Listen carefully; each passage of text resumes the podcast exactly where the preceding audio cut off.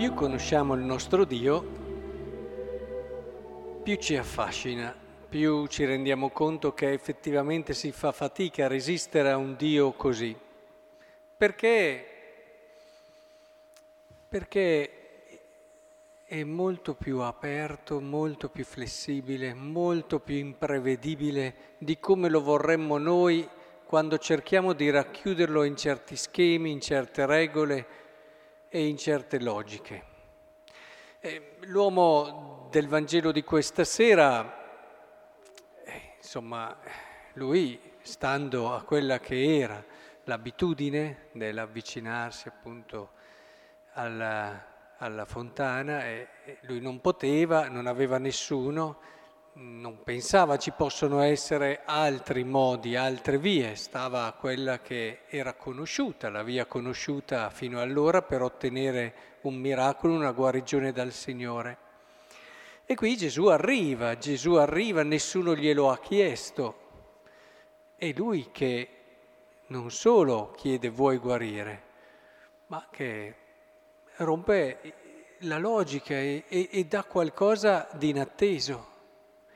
Intanto ci fa pensare a questo, a quelle persone che da una parte rapiscono il cuore di Dio, quelle persone, non so se ne conoscete anche voi, che sono sempre un passo indietro, che gli passano davanti tutti. Eh, a volte lo fanno per orgoglio, a volte per umiltà, a volte per immaturità, a volte perché sono realmente persone semplici che sono contente e gioiscono del fatto che insomma, essere fedeli a, al proprio posto, certo se andiamo in una fila di quelle italiane c'è sempre chi cerca di passare davanti, ma ecco, non sono queste persone effettivamente. E queste persone sono persone a cui dobbiamo avere un'attenzione particolare perché al di là del fatto maturità o immaturità che le porta a fare questo, sono persone che hanno bisogno di un'attenzione tutta particolare. Il Signore si gioisce, diciamo, a, a farle passare avanti nella logica sua. E così a volte quelli che sembrano così furbi perché riescono a prendere di qua, di là e riescono anche a volte, dicendo una cosa a mezzo, eh, ad avere molto più degli altri, Ecco, bisogna che le mettiamo in questo ordine di cose. Beh, qui Gesù si ferma proprio su quella persona lì, che proprio perché sta alle regole, eh, sono più di 30 anni che è lì e soffre malata. Apprezza chi fa questo, ma lui rompe le regole. Lui rompe le regole, lui è assolutamente libero nel suo fare il bene tanto che scandalizza queste persone, che invece, ma come ti ha guarito in giorno di sabato? Questa è una violazione di una regola che non può essere né tollerata né accettata per chi mette la regola prima della persona, certo. Perché il rischio del religioso è proprio quello, mettere la regola davanti alla persona, dimenticando il senso profondo della regola.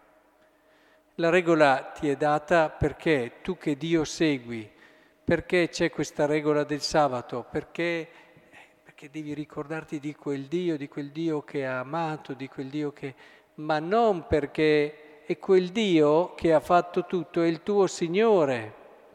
Ed è per l'uomo che ha fatto tutto e tutta la storia della salvezza te lo dice. Come fai a vedere un contrasto tra un miracolo che ridà speranza e salute a una persona con quello che è la regola del sabato. Però noi siamo capaci di fare questo, sì. Siamo capaci quando abbiamo perso quel senso bello di vivo di Dio. E, e questo, vedete, è, lo possiamo vedere anche nelle coppie, nelle relazioni. E, ehm, nelle relazioni, quando ormai l'amore è stanco, pensate anche a una coppia, a un matrimonio, ci si attiene alle regole, è normale. Io faccio quello che devo, tu fai quello che devi, e manca la sorpresa, manca l'imprevedibilità, manca quel donare che tu non hai chiesto, perché questo non l'aveva chiesto. Eh, manca quel vedere il tuo bisogno anche se tu appunto eh, non fai niente per farmelo vedere, ma io perché ti amo lo vedo. E allora faccio quel passo in più. Ecco, quando in una relazione cominciano ad entrare queste, queste sorprese, allora vuol dire che la relazione è ancora viva. E, e c'è un'altra cosa che però mi piacerebbe sottolineare, perché qui quando Gesù, è una cosa che mi lascia un po', no, lascia perplessi, Gesù, vabbè, lo ha guarito, ha fatto tutto questo, gli ha dato un volto di Dio vivo, fresco, gli ha fatto capire che Dio non aspetta semplicemente, e questo ricordatevi, eh, prima che mi dimentichi, che questo lo fa con la vita e il cammino di ognuno di noi. Io vorrei che alla sera, prima di andare a letto, ci ricordassimo e cercassimo di vedere le volte che Dio in questa giornata ha fatto una cosa che noi non avevamo chiesto, e ne fa tante, eh, credetemi, per il nostro bene, una cosa che non ci aspettavamo. È molto importante custodire nel cuore le cose che Lui fa inattese per noi perché sono quelle che ci aiutano a riconoscere il vero volto del nostro Dio, sono quelle che rapiscono il nostro cuore, sono quelle che ci aiutano a non fermarci alle regole, bene Signore ho fatto il mio dovere, ma ci aiutano a non resistere, a dargli di più. Perché provate a dire a una persona che è innamorata davvero, basta così. Sei uscito con la tua ragazza o col tuo ragazzo, hai già fatto le tue 45 minuti e adesso torni a casa. Sì, eh, vi dice ma no, ma no, quello che ci porta davvero con Dio, noi facciamo così, eh, purtroppo, abbiamo finito i 45 minuti della messa e andiamo a casa, abbiamo finito i 20 minuti del rosario, basta così, abbiamo finito... Eh, il rischio è proprio quello, abbiamo fatto la nostra opera buona che ci fa anche sentire un po' bravi, è finito tutto. Invece quando noi ci riempiamo il cuore di quelle cose che Dio fa e che non ci aspettavamo, ecco che si aprono per noi delle energie rinnovate, delle possibilità e ci sorprendiamo di quanto davvero anche noi non possiamo fare a meno di sorprendere Dio, che poi è un modo di dire, perché Dio si fa fatica a sorprendere, però è bello, è bello pensare di volerlo sorprendere. Tu Signore pensi che io oggi ti sorprendo, oggi faccio qualcosa che non ti saresti mai aspettato da me e sono contento di farla. E stavo dicendo, prima di fare questo inciso un po' lungo, che mi ha colpito questo fatto dove Gesù, quando lo rivede, gli dice non peccare più perché non ti accada qualcosa di peggio. Eh, al di là del fatto che dell'idea che la malattia sia frutto dei peccati e che poi Gesù in alcuni casi ha anche smentito, ma Qui ci può essere qualcosa di peggio della malattia, certo, il peccato. E questo nel Vangelo è un messaggio costante, costante, che noi facciamo fatica a... Basta vedere le file che ci sono davanti all'ambulatorio e le file che ci sono davanti al confessionale. Fate due misure. Noi facciamo fatica a capire che il peccato è peggio della malattia.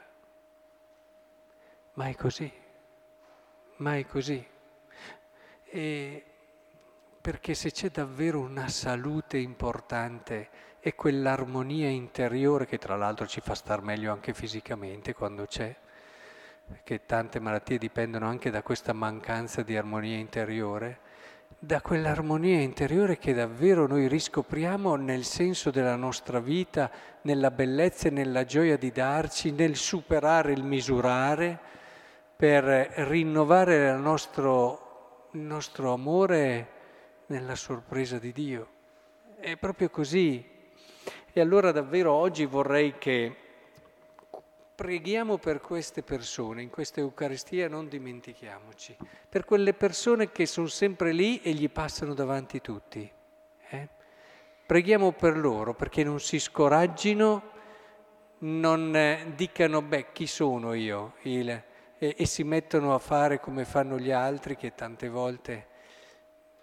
in secondo luogo ricordiamoci anche eh, di quelle coppie dove ormai ci si è fermati alle regole, non ci si sorprende più.